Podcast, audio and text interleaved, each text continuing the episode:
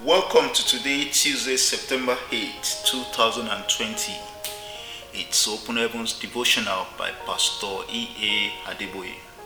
Our topic for today is Company for the Lonely, Part 1. Matthew 28, verse 20 is our memory verse, teaching them to observe all things whatsoever I have commanded you, and lo, I am with you always, even unto the end of the world. Amen. I read Hebrews chapter 13, verse 5 to 6 as our Bible text for today. Let your conversation be without covetousness, and be content with such things as ye have. For he hath said, I will never leave thee nor forsake thee. So that we may boldly say, The Lord is my helper, I will not fear what man shall do unto me. Loneliness can be a very painful experience. It is possible to be in the middle of a large crowd and still be lonely. It is a lonely life when you are a good cook, but have nobody else to eat the meals you prepare.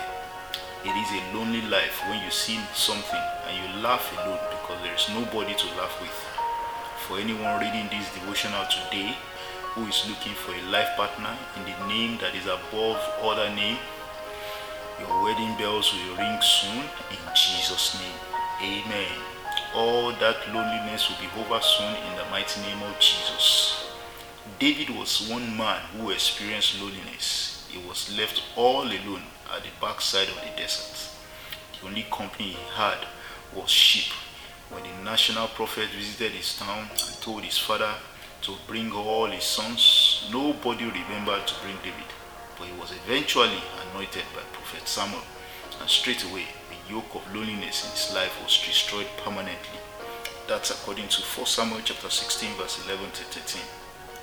David was alone in the desert for many years, but he did not take that as an excuse to misbehave. After all, nobody could see him there.